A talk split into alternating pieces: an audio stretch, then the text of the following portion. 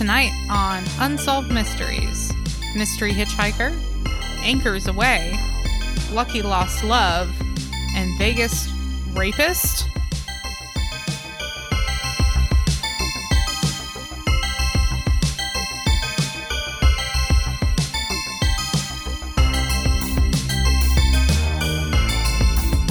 Hi, I'm your co host, Crystal.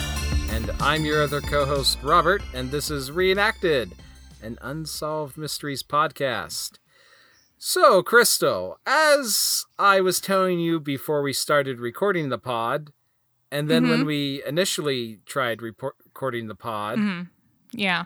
yeah, there's a little bit of studio magic there that none, no one Yeah. listening to this will be A privy little to. uh, magic of television editing. Yes. Uh, I brought up the topic of Taco Bell. And Yeah, we were gonna t- we were gonna talk some Bell.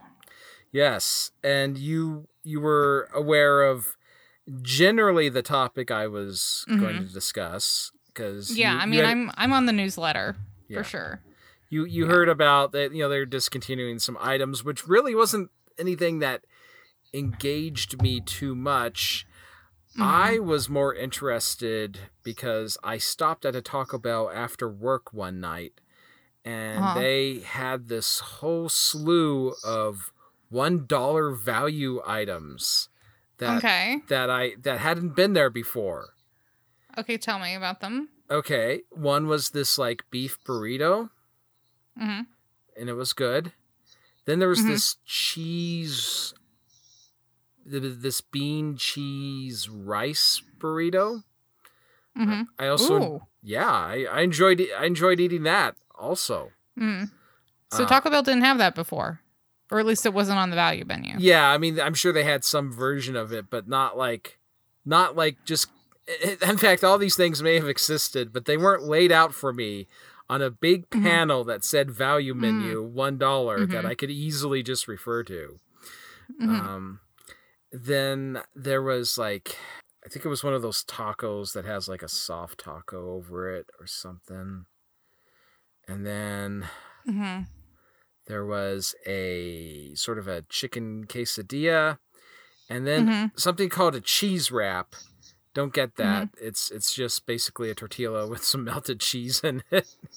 not, Okay. you're you're not getting your value for your buck like you are with the other items, which do did seem like a legitimate value because it's like wow, Mhm. all four of these, and it's just like four bucks.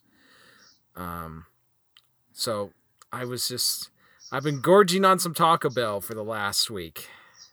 Wow. Wow. Uh, yeah, I haven't been I haven't been to the Bell in a while. They kind of when they did the last culling of the menu items and um, Yeah. they got rid of the double decker taco, a lot of the uh, magic was lost for me. Uh, I did Ah. for the first time recently have um a Dorito Locos taco. I hadn't had one before. I realized they've been on the menu for a long time, but I You mean ever? Uh, yeah, it was my first one ever. Oh wow! Like within the last two months. Yeah, I had my first Doritos Locos taco. Impression. It was fine. I'm sure Taco Bell will be delighted to hear your recommendation of adequateness on on the part of it. Yeah, I, I mean, admittedly, it's it's basically it's just one of their normal tacos, but with some flavoring, basically. Yeah.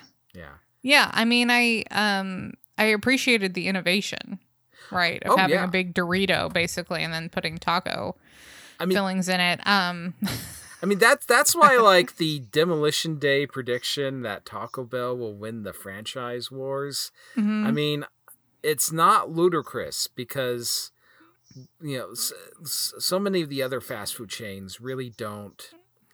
I mean, their innovations are just trying to mess with like how much per how much they give you in terms of how Mhm. much food for how much money and they kind of adjust that and da da da. Ta- Taco Bell comes up with just like they're like, what kind of insanity can we Mhm. can we think of? I mean, like Mhm. you know, some you know stuff like a Dorito, a giant Dorito chip will be the taco Yeah. shell. Yeah. Yeah.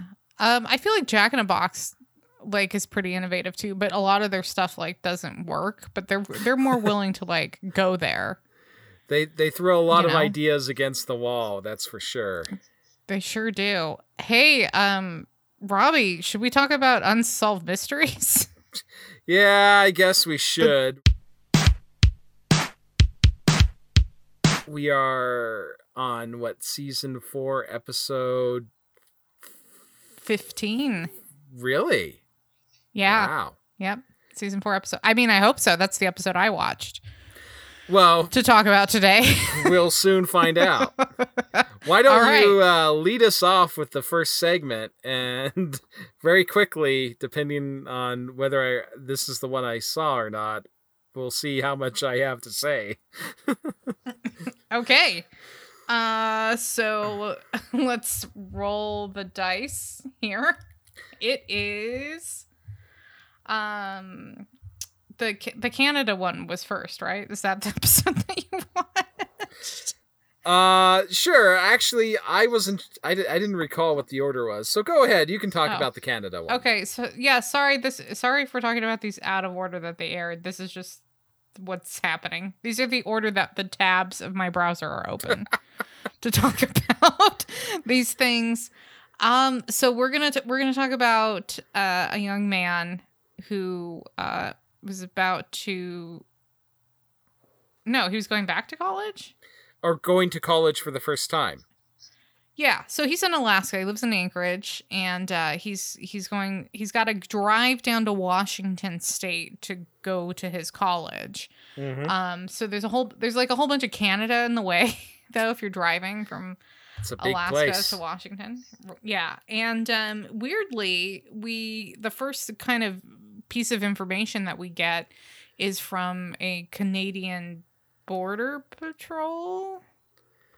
I don't know. I don't know what they. I don't know what they call them up there in Canada, but Canadian Border Patrol. the and reenactment as- of this Canadian border, whatever, was so charmingly quaint. Yeah, and the the Canadian Border Patrol is like, uh, "Hey there, you got some uh, you got some uh, firearms you taking with you?" And and then Philip Philip Fraser was as he he was like, "Yeah, I, I mean, I own some guns legally, but and then." And then uh, the Canadian Border Patrol person was like, "Oh yeah, you can't be taking those into Canada with you." And so then they took him aside and they took his guns. And then Unsolved Mysteries was like very ominously saying that now the guns were the property of the Canadian government. and um, Well, well, I just found I just found it like because in the reenactment, it looks like they've st- like like the border crossing station. It looks like it's just two Canadian border people in front of like a gift shop or something. mhm.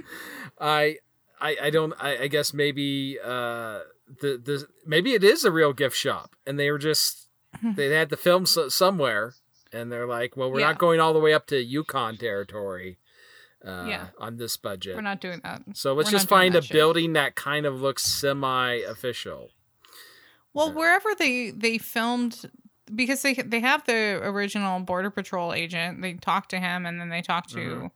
a guy who lives in either northern British. I know I get very confused because this, this is a really big area of land we're talking about, Oh, yeah. and Unsolved Mysteries didn't really give us a map.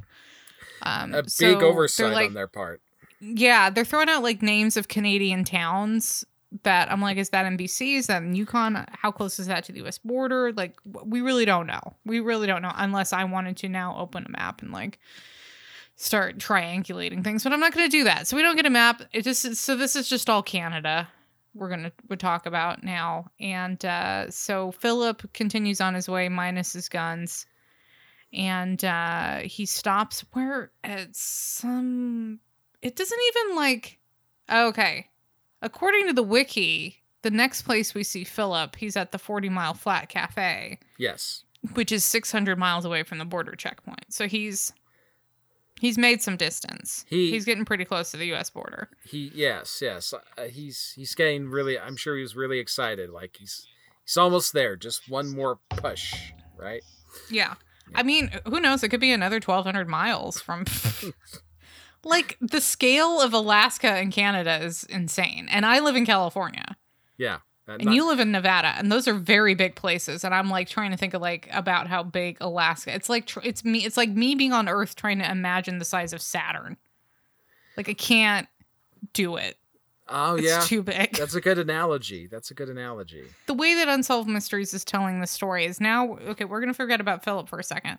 And at the Forty Mile uh, Flat Cafe, this mysterious uh, male hitchhiker gets dropped off, and um, the owner of the cafe, Gay, and her and her daughter Tina, um, they they serve this man in the cafe and said just he's just very off. Mhm. Um, they they fall short. They fall just short of calling him the R word, but I feel like that's what they wanted to say. Okay. Yeah, I, I mean they they they give they they do talk about that, like really give Mm-hmm. the impression that like there's something wrong with this guy, but in the reenactment he really is just sitting there at the cafe, just not talking.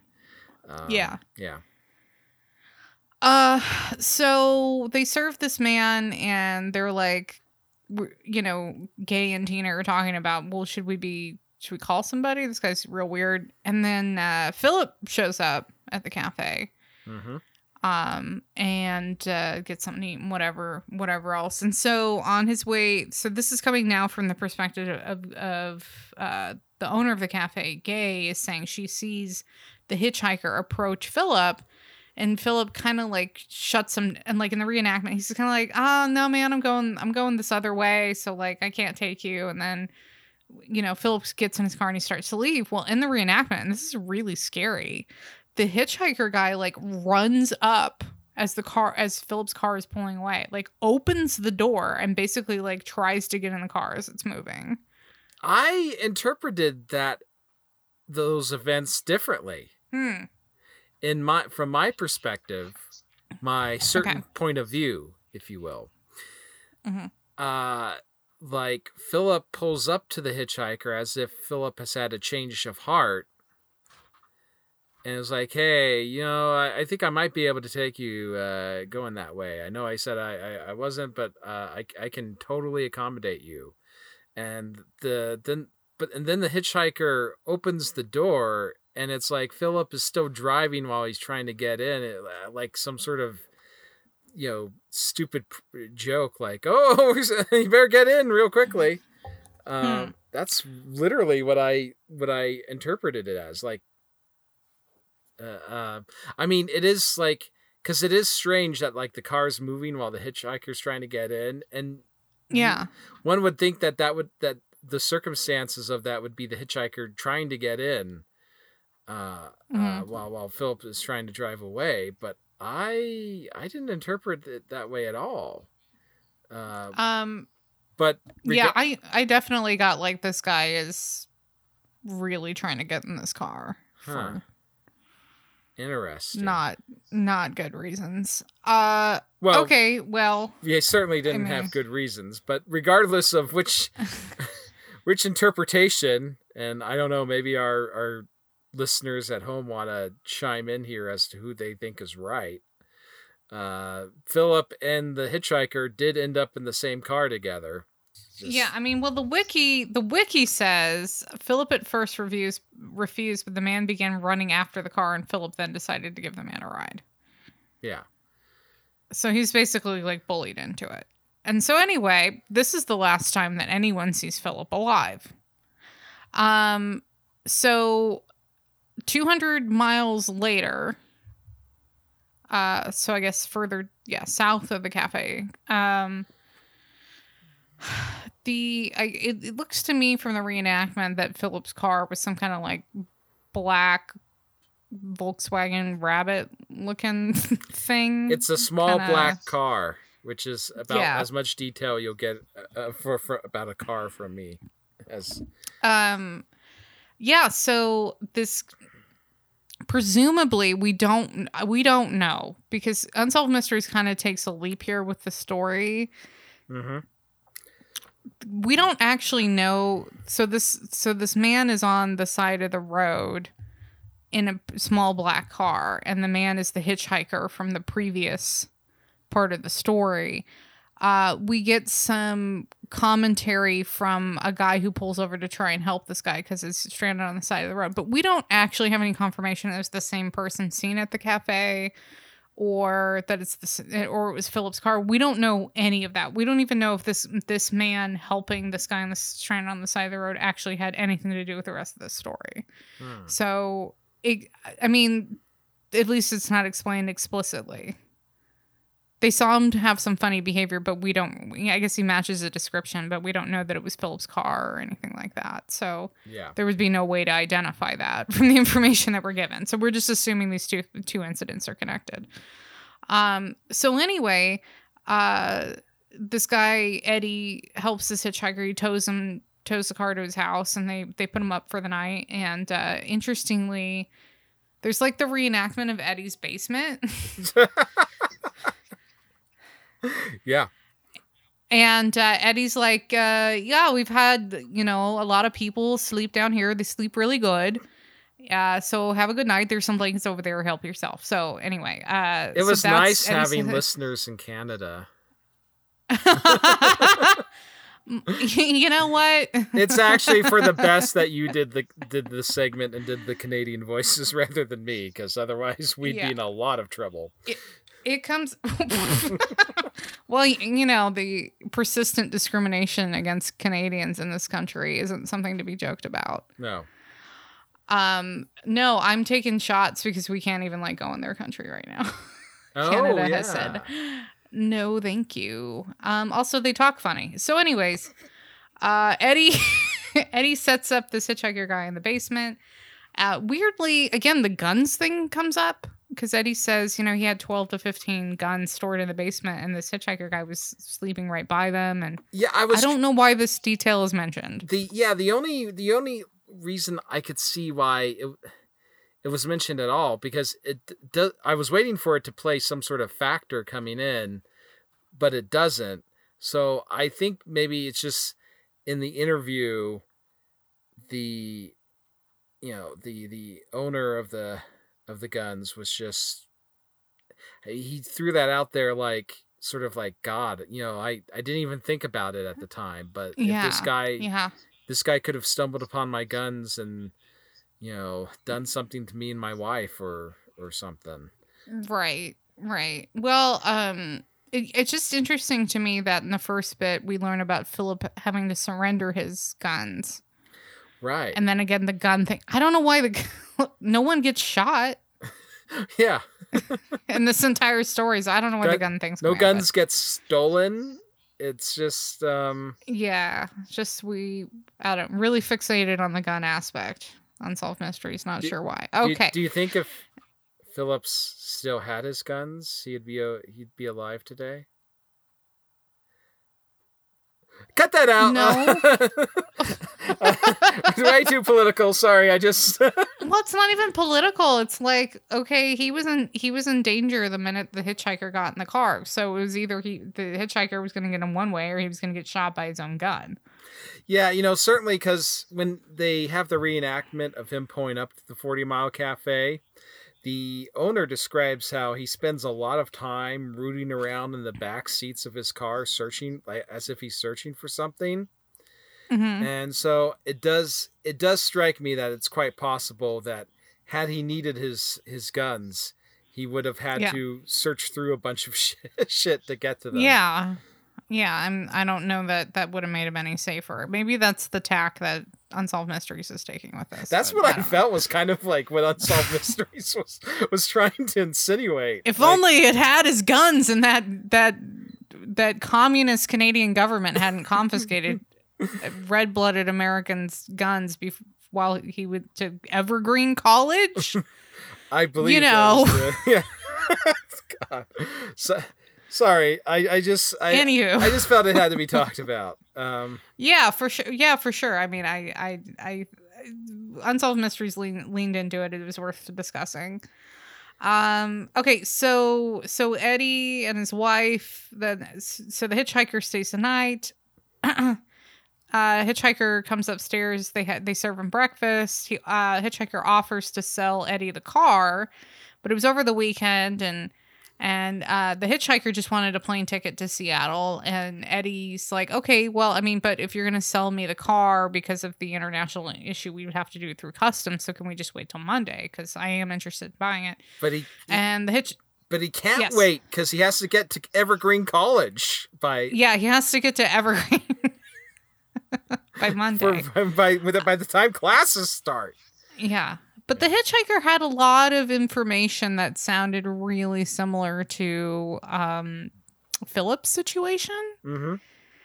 Like, my parents are doctors in Anchorage, and I'm going to Evergreen, and The- I'm going to be this, that, and the other thing. Yeah. the scenario unsolved mysteries puts forward and i think it's also what like the, the conjecture of like whatever law enforcement was that the hitchhiker had like listened to philip's talk about himself for about an hour to sort of you know g- pick up all the information he needed about him uh, Mhm. before before uh, uh, i guess getting rid of him.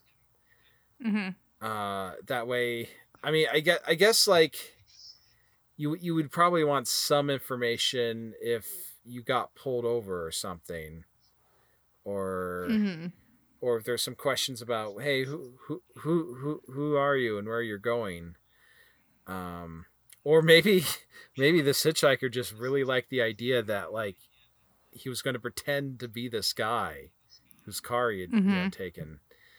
Yeah. Um, yeah uh, uh, well and to the point where he he he decides to carry both his own and philip's wallet which comes up. Hmm So while he's um getting ready to leave the the Olson household after breakfast, he offers to give them some cash for their trouble, and so he had two. Yeah, he had two wallets on him, mm-hmm. and then like with one of the wallets, he kind of like took like in the reenactment, he like took it behind his back and is rifling through it, and then uh, pulls out a twenty and hands it to uh hands it to Eddie. Um. The hitchhiker then goes out to fix the car. I guess it was just a broken fan belt. He's on his way within an hour. Um, and then we don't really know what happens, but 12 hours later, Philip's car was found at a car wash 300, 300 miles, I guess, further south. I don't really know. yeah i think i think From that the was so like, what's the distance covered here? Let me do a little quick math. So we have like 600, 600 in the first leg, 200 in the next leg, and then the last one is 300. okay So, so, what is that? That's 11 1100 that's- miles um That's 1100 miles distance co- covered here. with your permission crystal i'm going to hmm i'm going to br- bring up a google map and oh wait Okay. this computer's Yes. not connected to the internet never mind Ah! well, I I guess our listeners will have to do their own homework on Canadian geography.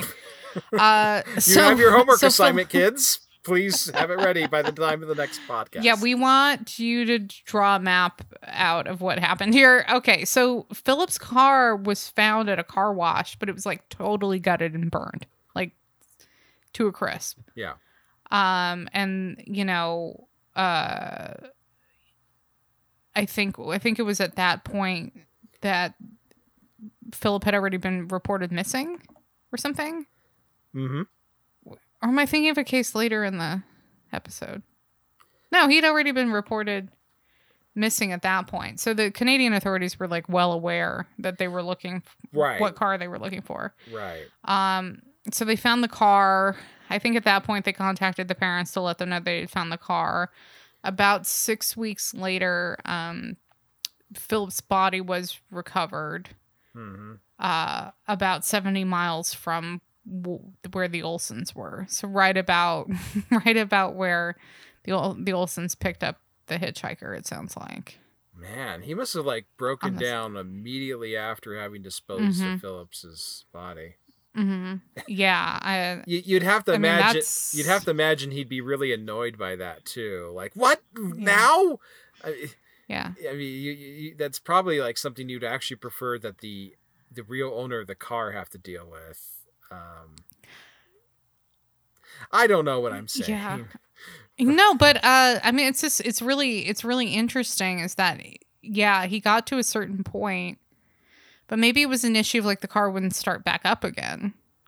Right? Yeah, I mean that's possible. I mean that would really be creepy. He had disposed of the body, Yeah. and then all he gets in the car and it's not starting.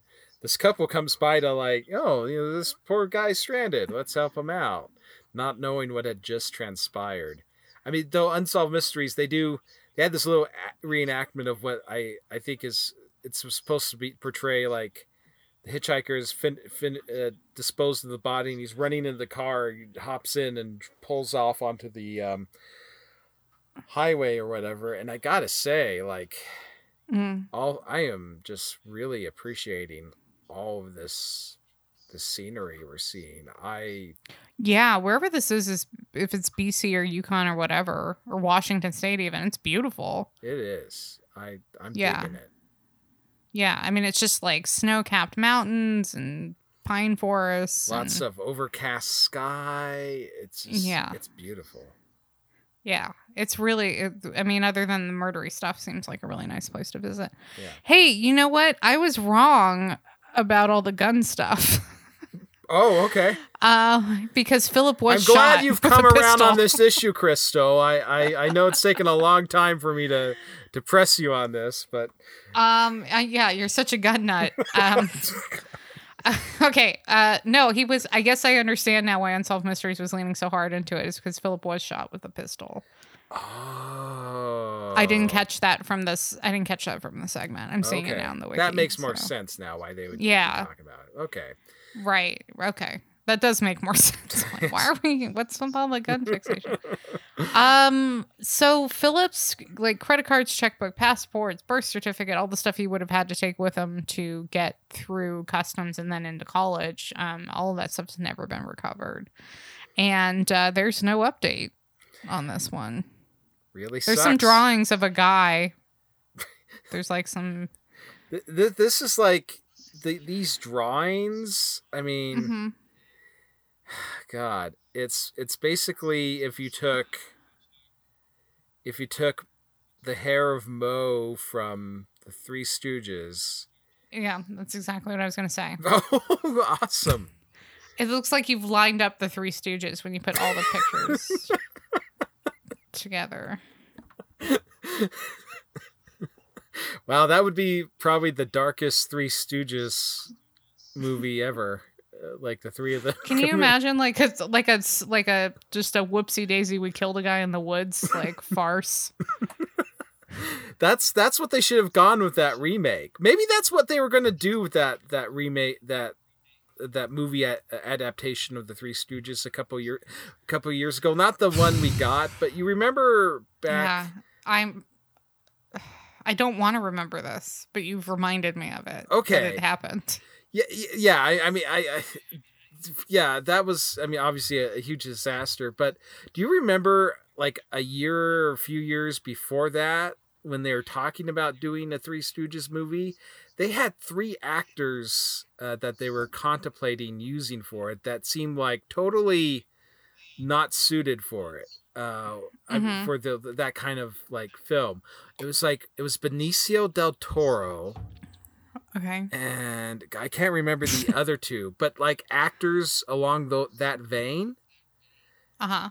Now, I mean, and I can't see them doing a Three Stooges film unless it's a Three Stooges film where there's a homicide involved. Basically, it's just like Three Stooges and the usual suspects. Like you smash those two together, and that's yeah, the kind of film. wasn't where- it like Benicio del Toro, Christopher Walken, and like uh you know, like Harvey Keitel? Isn't that who they decided? it, it was it was it was stuff like, yeah and if not them specifically like actors that would you know that would be uh you know as as equally like you couldn't picture them doing that kind of role um Mhm. Yeah so so there you go we've just made our pitch for a dark dark murder thriller starring the three stooges Uh, yeah. Um. Don't don't make. Let's just not.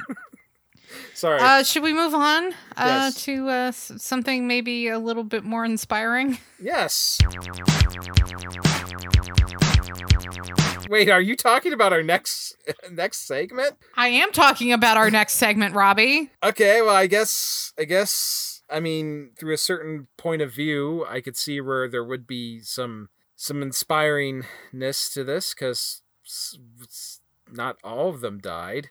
Talking about the crew of the Cassie Nicole. Yep. It is another boat segment. We yeah, just, we just did, we just did a boat segment. Oh my god. Yes, and really, like, uh.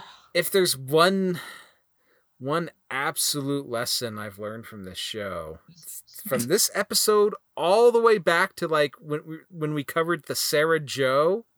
Mm-hmm. It's just don't go on the water, man. Just don't go on the don't go on the water. Don't get in a boat. Stay on land. Don't get in a boat. Stay on the land. Yeah, don't get in a boat. Don't do it. Yeah, because it just seems like these boats are just sinking. That's what happens. You just go out in the water and you sink. Uh, so yeah. anyway, to maybe rewind a little bit, this takes us back to 1990, which I imagine was fairly recent, uh, considering what time the year this episode would have been broadcast. This this was like yeah. a relatively current event. Um, I think it probably happened about a yeah. This was this episode was broadcast in January of 1992. So oh yeah, okay. So it's like within like a couple like years. a year and a half before. Shit. Yeah. Um, yeah. It, we go to Georgia and we get a group of individuals who go out on a boat called the Na- Cassie Nicole. It was owned by someone named Billy Joe Nesmith. Neesmith? Sure. Neesmith? Mm-hmm. We'll call him Billy Joe. Uh, Great. Yeah. And he went along with uh, his brother Nathan, his nephew Keith Wilkes, and then a friend named Franklin Brant Brantley. And I, I guess th- their plan was they were going to be doing uh, a lot of fishing, right? I understand that correctly, didn't I? They weren't just going. Yeah, it was a fishing boat. Yeah, yeah, for commercial purposes and we get a reenactment where the brother Nathan, you know, he's he's he has he's the he has the watch for night. So he's driving the boat and he notices that the the movement of the boat seems off like you know uh, uh, it's it's not turning or, or responding quite in the right way. And he his his gets his brother. And the interaction and the reenactment between his brother and him just seemed like one long series of like the brother just is one long series of Billy Joe just like just like treating Nathan like like a moron like have you well have you checked the engine yet well, n- no. Well, let's check the engine. Oh my God, there's water in it.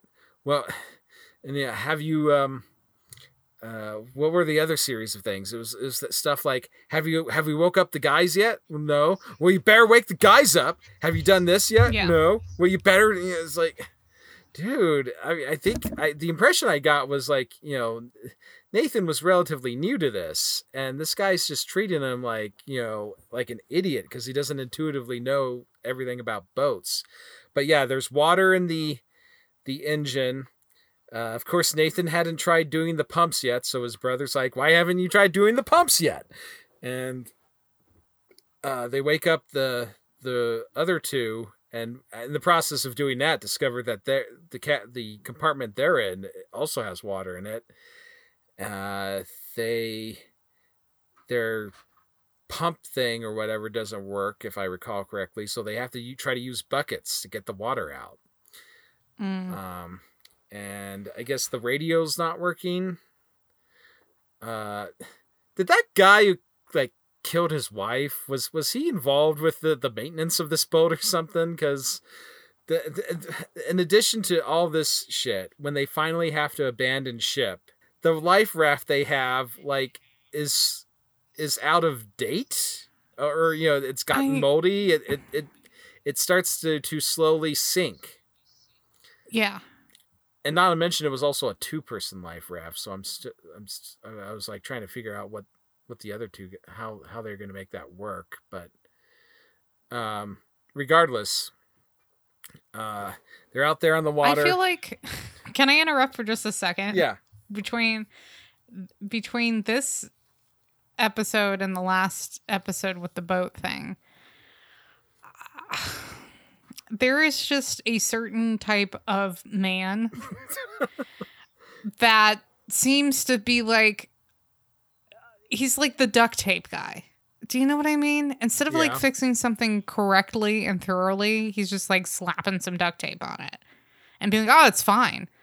You know what I mean? He's like the "it's fine" duct tape guy, and I feel like in both in both of these situations, we have people who are not doing the like proper safety checks at least weekly before they take their boat out on the water Yeah. because you would have known that you're because the yeah the safety raft in this one was rotted the one in the segment last week was uh had holes in it or something hmm it was like not like the first raft had holes in it or whatever the story was but Yeah.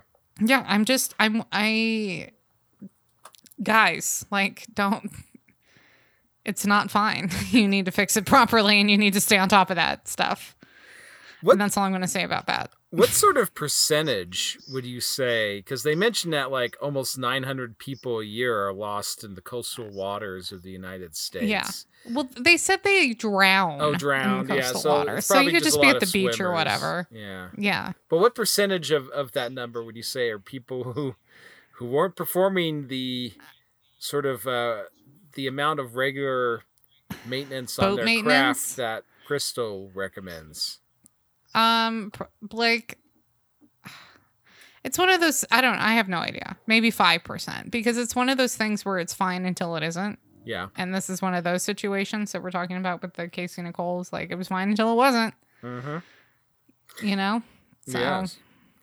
So they're they're on their their raft. It's slowly sinking, and Nathan thinks he sees like uh, something off in the distance, and he resolves that he's going to go swim out to it. I guess the other three guys Mhm. were telling him, "No, don't," because we need to we need to all stick together. Uh, we can't just be because the because the ocean's a big place. We just can't be going.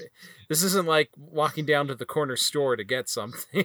if you go off in that direction, I'm not really sure I buy the like stick together thing on a sinking raft. I think this might be splitting up. Might have actually been a better idea. I I agree. It's like what what what, what else are you gonna do? Um, Right. yeah. So he swims out to what turns out it's just like it's the boat that they had abandoned. It's just sort of like it's still sort of near the surface, like the bottom of it is a little bit above Mhm. water.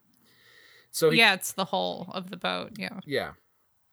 And so he he climbs up on that and I believe it was from there that he witnessed some sort of freighter um pass through where he had come from and he was of the impression that he thought he saw it cir- do some circling so in his mind he's he, he thought that the freighter had rescued his friends Mm-hmm. which was an interesting thing to contemplate because I can only imagine that after about an hour when that freighter disappeared and Mhm. didn't come and pick him up, Mhm. maybe he'd begun begun to wonder whether he had been set up for a death or something. Um, Yeah. but so he, I think he made it through the night, uh, clinging to the hull of the craft. Then he saw something else floating. He swam out to Mhm. that, and it was like a compartment that they would be putting their fish or whatever they they retrieved out of the ocean into.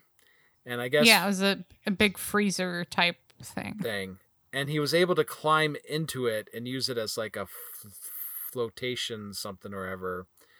Um, I mean, it, it didn't look particularly comfortable or great, but I guess it was easier than clinging onto the hull of a boat that Mhm. potentially probably would have ended up sinking completely.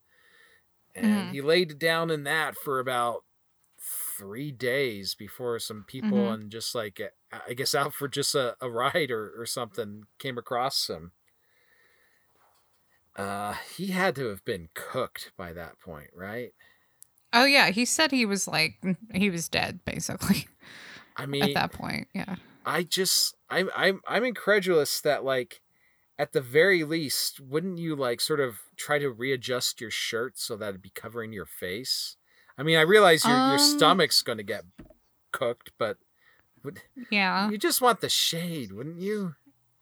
Yeah, maybe I might try to like try and put the shirt over the like some portion of the um the freezer thing. Oh, yeah. I don't know. I guess that would actually make more sense if, and he was a big guy, so that shirt could Yeah. produce a lot more shade than just a, a normal size shirt. Um, yeah, yeah. So he's so he's this is pretty miraculous stuff. He's rescued. he's rescued. Yeah, Um and then like a couple weeks later or no, a couple months later, right? Yeah. Then then the mysterious phone call. two or three months later, the families of the other people start receiving these phone calls, and they just entirely they consist of a Spanish voice. Um, the only English it's saying is just saying the name of whichever particular individual they're related to, and the phone number, and then and then like you know presumably a lot of Spanish that no one can understand. And this is this is Mhm. happening with multiple individuals. Mm. Um, so either it was someone pulling a really sick prank, uh, or the hypothesis is that this, this freighter that picked these guys up took them somewhere really bad. Yeah.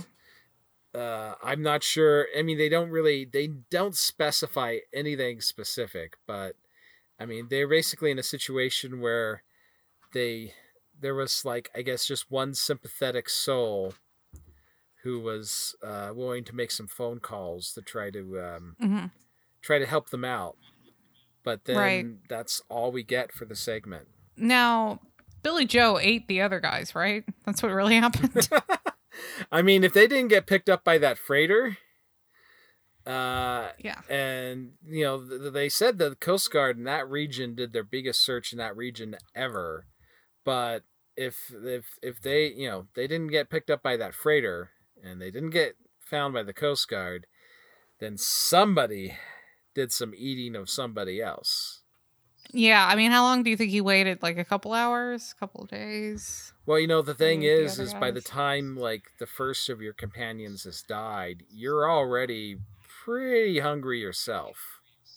Yeah. So Yeah. yeah, Um, it's this is a hell of a unsolved mystery. I think. I mean this is this is on Sarah Joe level. That was that was weird too. Yeah. That was that was weird. I was initially thinking the phone calls were just like um a telemarketer going through the roles and calling in Spanish. Because oh, I get I get yeah. calls in like Korean and Chinese all the time. oh okay. All the time. So um I think they're just going through the like the roles of like the numbers. But I, who knows? I mean maybe they're maybe they were taken to Cuba, maybe they were taken to Colombia, maybe who knows. Man, It's a good mystery though. yeah, totally. We need to move it along to Mac the knife.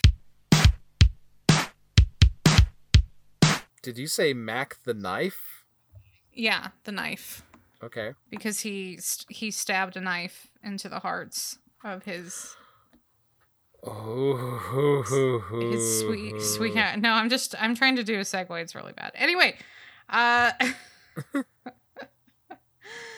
mac was where's the start? The starts sta- down here doesn't it? Like um, what does it say? Pomona? Okay. Um so in 1948 mac who was then 20 fell in love with a 16 year old neighbor and they uh they started having a relationship I have to stop right here just to point out that when I was watching this segment, I didn't catch the ages at first. So I thought it was more like a class thing. And it was only like halfway through the segment where I'm like, what? Oh, okay. Mhm. I see why the mother was so upset. Right, right. A- anyway, Um, continue. I, I had to watch. Yeah, I watched this episode twice. I didn't pick up on any of this stuff the first first go round. So the second round, I got it. Yeah. Um, so the 16 year old neighbor, neighbor, Mary Helen Carr. Uh, so one, you know, like also the guy they have playing 20 year old Mac in 1948 looks like a that guy. Like he went on to do other stuff. He looks familiar. He's He like do- really he like did. I felt like I knew him. and Yeah, I feel like he's a that guy. He's probably been in other stuff, whoever this reenactor is. Yeah. Um so so yeah, um, like the all most of this all of this is told from the point of view of Mac, right? Because uh well we'll get to why he's This is a lost loves segment in case that wasn't clear immediately. It's not clear by the end of it either. Yeah, oof, yeah. Uh boy, I have a lot of things to say when we get to the end of this. Um, so Mary Helen approaches Mac, and I guess Mac was just, you know, devilishly look- good looking and had a had a motorcycle and was just like the neighborhood bad boy of Pomona. hmm And uh, they they start a relationship. Um, but the mom, but yeah, like Robbie said, the mom had like a big, really big problem with this. Um, uh, yeah, and then finally at some point the mom catches them, and and then Mac decides that he has to leave. That's what you gotta do. That's what that's what they did back then, Crystal.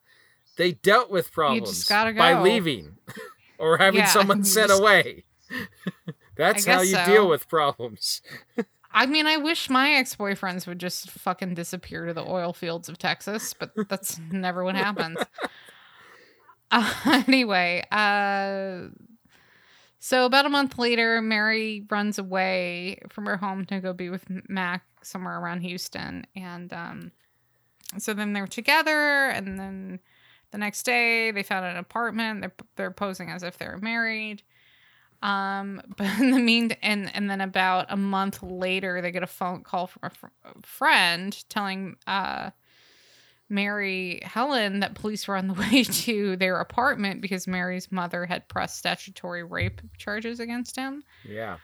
Um, I didn't know those existed in 1948, but okay. I'm I'm I, I was surprised myself. When when did that even become when did when did that become a legal thing? I mean, I kind of felt like this was like one of those situations where it was like in most cases it would have been something where like they just made them get married or something. Mm-hmm. Yeah. Well, I mean, I can understand. I totally understand where Mary's mother was Oh. um, coming from. Yeah, I would be too. and what she was trying to prevent inevitably happened Yeah. unfortunately so uh anyway so mac mac got out of there The Uh, a reenactment really, like, is so ridiculous. it's so good he got it's so good he got out of there. Uh, uh, uh, and Robert Stack says he got out of there just in the nick of time, right? Mhm, Like- yeah and then we see him like tearing out on his motorcycle and he's driving through like sleet and snow to get get get out of texas It's like there's a green screen behind him. It looks, it, it Mhm. reminds me so much of uh, the in, in the movie Airplane when a guy comes Mhm. by to pick Robert Stack up to bring him to the airport, and they're riding in a car beh- uh, uh, with a screen behind it projecting all sorts of stuff happening on the road. Uh, Mhm. That's what this this reenactment felt like, and did I, I just wanted to mention like when when when he drives out of the driveway ahead of the cops, it is like two or three seconds before the police car is shown arriving, and I realize that's they they, they don't mean to suggest that's literally how it happened, but hmm if that had been literally how it happened, you know, they would have been like, wait, wait, that guy who just left, that's probably him. I mean, wouldn't that be the conclusion to Yeah. make? yeah that would but like I know, You it's all some symbolism. It's all symbolism. It's all made up. Yeah. Uh, so so about a year later, Mac comes back to Southern California, uh, the LA area where he's originally from, because he he lined up a job, and he's in um a convertible at this point. I don't know what happened to the motorcycle, but he's with a friend in the reenactment. And he they go to this like drive-in restaurant in Long Beach. Yeah. And uh and who, who else comes up to the car working as a car hop but Mary? And in the reenactment, she gives him like a like immediately gives him a kiss, and she's like, "Oh my god, I'm so glad to see you." And like you, sh- when uh, when I'm done with my shift, come see me at my apartment. And then she's like, "And meet your baby." And uh, Mac's like, "What?" Um, and then a and present tense Mac was like, well, yeah, I mean, there's a possi- there's a possibility that there could have been a baby. So he's like, you know, it's like, yeah, we we were fucking. yeah. You know what I'm saying? It's But he but he says it really politely. right, right. Um, so later that evening, Max shows up at the apartment. He knocks on the re- reenactment. He knocks on the apartment door, and and mother is there holding the baby. And so Max freaking out because he thought, you know, this mom hates my guts. She probably still has outstanding, like, there's probably still an outstanding warrant for my arrest. So Max doesn't stay long. He like holds the kid in- for a second and like doesn't even he doesn't even know like the gender of the child because he's so Yeah. freaked out that the police are gonna like pop up to arrest him and uh, then he then he gets gets the hell out of there, and that's sort of the end of that. Fast forward to Oh, about but I wanted Mhm. to talk about the that reenactment uh, a, a little Yeah. bit. I mean, first notice, Sure. uh, first thing I noticed was when he went up the stair stairway to go to her apartment. Um, the doors from her apartment compared to the other one are different, like the di- totally different door in place. And so hers was so as a result, her number had to be put on a little like platform uh, or stand or something, whereas the number on the other door was just affixed to it. That's not actually what I wanted to talk about. I just noticed that, but okay, no, but actually, what you know, what I noticed in the reenactment is the sort of editorial spin that Unsolved Mysteries was giving via the actress playing the mother. Is Uh-huh. like I definitely got the vibes that you know uh, that the woman playing the mother is playing it as this sort of like sh- she's softened up on this, not necessarily because she likes Mac, but like there is now a, a kid involved. right, And so, I mean, she had tried to stop it, ended up happening anyway. So I, I, it kind of feels like there's a, she, the actress is playing it up like, I felt like playing it like the mother is like, you know, I'm, I'm I'm I, I, I can reconcile myself to this situation. But she probably should have said something so Mac wouldn't get so freaked out and run off. yeah, yeah. She probably should have said something. hmm Uh, so fast forward forty two years Yes.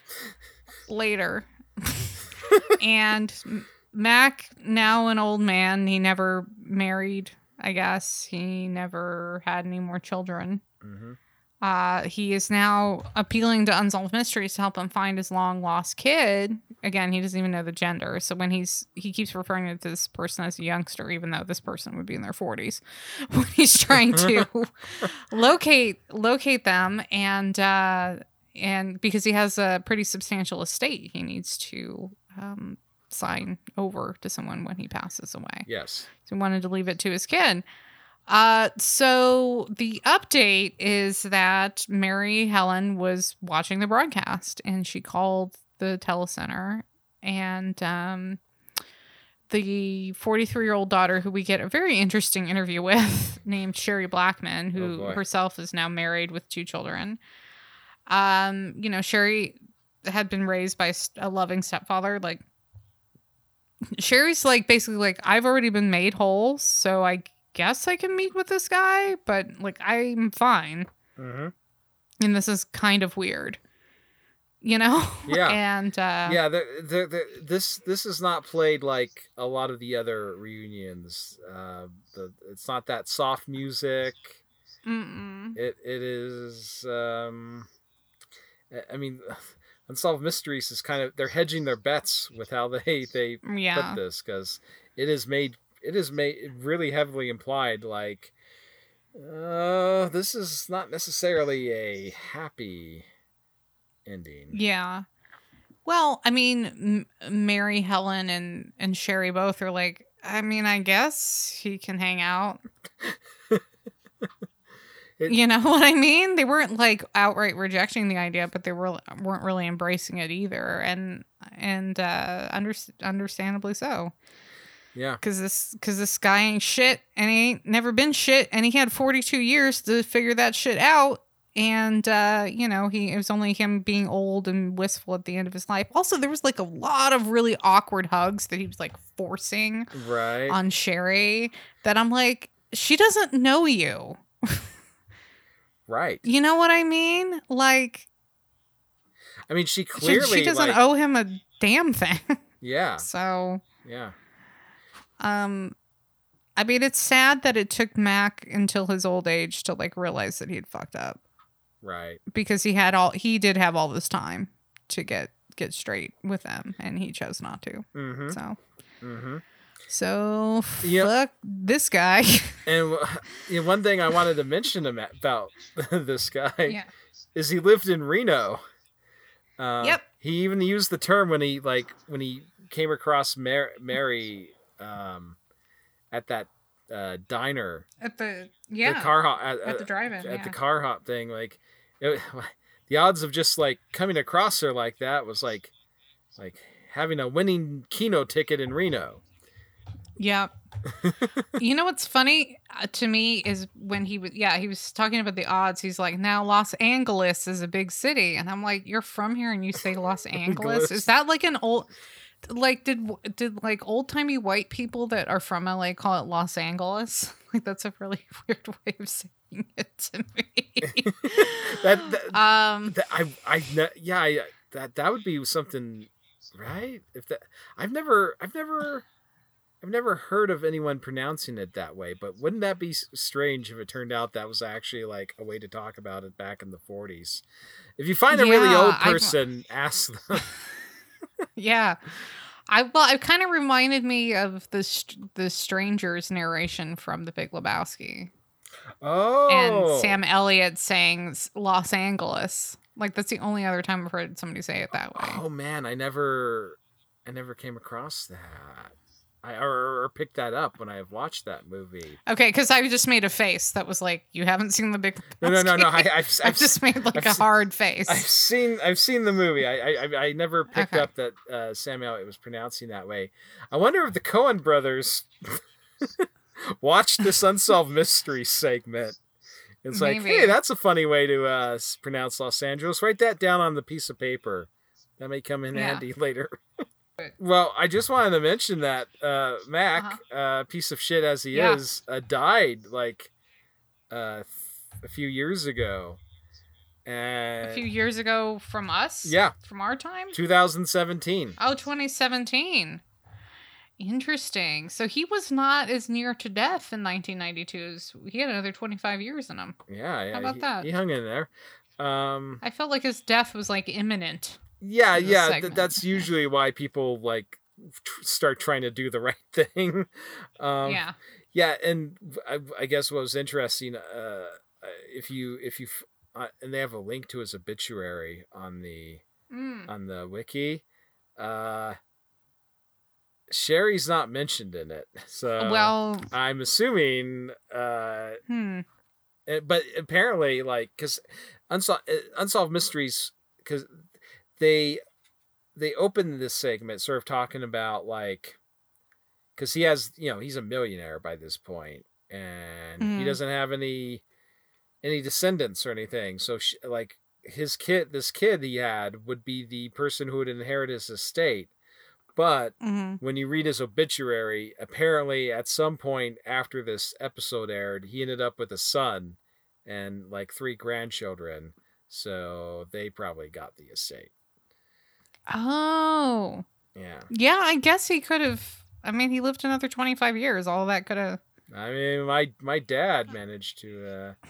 Yeah. Anyway, but yes, we have one more segment to talk about. At the beginning of the episode of Unsolved Mysteries, when they they they, they start by talking about Las Vegas and stuff. And I got real excited because it's like, oh, another Las Vegas fraud, you know, segment. Yeah. And then Kind of. the well, yeah, there was Kind of a fraud. there was some fraud. Unfortunately, there was also some sexual assault, which uh, made me less excited to. Yeah. So maybe we just. Um. So if you like don't want to hear about all of that, uh, you can just stop listening to this episode, Yeah, or maybe maybe fast forward like five minutes in. I don't know. And then we'll be like, done the, talking the about it. sexual assault stuff sort of comes up. Okay, well then just stop listening. If you don't want to hear it, just you can just stop the episode right now. I mean, I mean, if anything, then- you could probably listen to the next five minutes, but then after that, you would have to t- Okay. turn. turn Yeah. Be, well, the thing is, is the segment opens up as so many Las Vegas related segments do on uh, Unsolved Mysteries with the exact same in the sky shot of of of what was the strip at the time. I actually went back Yeah. to episode eight of this season. If you Oh, remember, yeah. Liza Montgomery, who was going around uh, passing off bad checks, exact same overhead shot of Vegas. It's almost like people who make television use the same B-roll over and over again to save money. Yeah, the uh, a lot of the different shots of like stuff on ground level are different, but at the same time they have a similar appearance. So I'm assuming they just drove down the strip, filmed as many like casino fronts as they could, and uh, you know they just mix mix in a different set um, every time they they do a Vegas segment. But yeah, we have a. It starts out. We, we talk about someone named William John Wood, who he resigned from the Tol- Toledo Police Department be- after he's being investigated for misconduct. That was in 1972. Between Surprise. Yes. Between 77 and 85, he committed a number of crimes, ended up in jail. And then by the mid 80s, he had moved out to Las Vegas and he had renamed himself as Max Carson. hmm I need to talk about Max Carson's car. Okay, let's talk about Max the Carson. absolute unit of a Mercedes that he is driving while talking on like a car phone. Um, that I I would die for that car. I would love Oh. that late '80s. It's a late '80s. I think it's an I think it's an SL three eighty. Someone correct me if I'm wrong, but it's just got that fat plastic bumper on it, like the Yeah. the 1980s uh, Mercedes did. It's just it's just a dream. It's just a dream. Would you say this car then would be a good thing to get you for your birthday? Uh, yeah, if someone could pull that off. um, yeah, that'd be pretty amazing. Yeah. Uh, what? While you noticed the car, uh, I'm Mhm. not really into cars myself. So the Mhm. thing, my attention went to there was a, not a billboard, but one of those big signs out in front of a casino. Um, yeah. And it was advertising free lemonade. Oh, I saw that. Yeah. it's like, oh man, I would. It would totally be worth doing a little bit of gambling if there was free lemonade involved. Yeah, that's how you're getting Robbie in the uh at the tables. Yeah, yeah. Free lemonade. Totally. So, anyway, uh, this Max Carson persona that he created for himself uh, acted as a sort of, you know, uh, mogul moving movie producer sort of guy, Yeah. uh, along with like say modeling agent or whatever. And he has a he has an actual office with employees and stuff, which I'm like, how did he how did he do that? Because he had I mean clearly he had know. no background or experience or connections. He just moved to Mm-mm. Las Vegas and just like Mhm. bludgeoned his way into the the the the industry. I do not get that. Yeah, I don't know how he was paying for any of this, considering he was basically fresh out of jail. Right, right. I mean, you you would presumably need some capital. I mean, I maybe he committed other sorts of crimes that he used to get the money he needed to get so that he could start this agency. Um. Anyway, so uh, it turns out that Max Carson was like a real Harvey Weinstein type. Um, he would uh, when we have an interview with uh, someone who unfortunately was a victim of his, um, I think uh, they, they in the segment they referred to her as Tiffany. Uh, she initially came in for like a movie interview, uh, and you know Max Carson he's leaning back in his desk and he's like, and it's a speaking role and everything, and you know, uh, sort of, um, you know, making it out to be something really big. The movie doesn't actually end up happening, but and then we we get a depiction of like apparently he could go only go on pretending to be a movie mogul for so long before he ran out of whatever money he had because we have a reenactment where like some mid-tier employees like look we have a lot of people who haven't gotten paid and he's like oh, everything's gonna be fine and, Yeah. and i guess he basically just like decided uh, I, this the suggestion is to, that i got was like you know all the employees are gone the business is basically shut down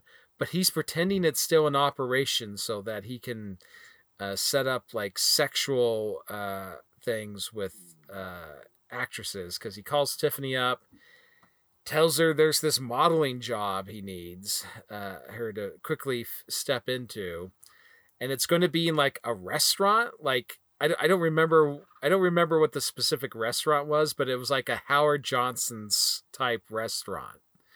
And and he's like, "Oh, but you know, before we do that, let's uh, let's get you changed. There's a room that I uh, have set up and they go into the room and the model clearly is already feeling a little uncomfortable because she talks about how she wedges the her purse or, or whatever in, in between the door and the the frame so the door wouldn't close entirely and she comes sort of cautiously walks over to the desk while he is quote unquote talking on the phone like uh, hey my uh, makeup uh, gal and my photographer they're uh, supposed to be on the way how how soon are they gonna be and um, after he concludes his fake phone conversation, he just all he just immediately starts like sexually assaulting her.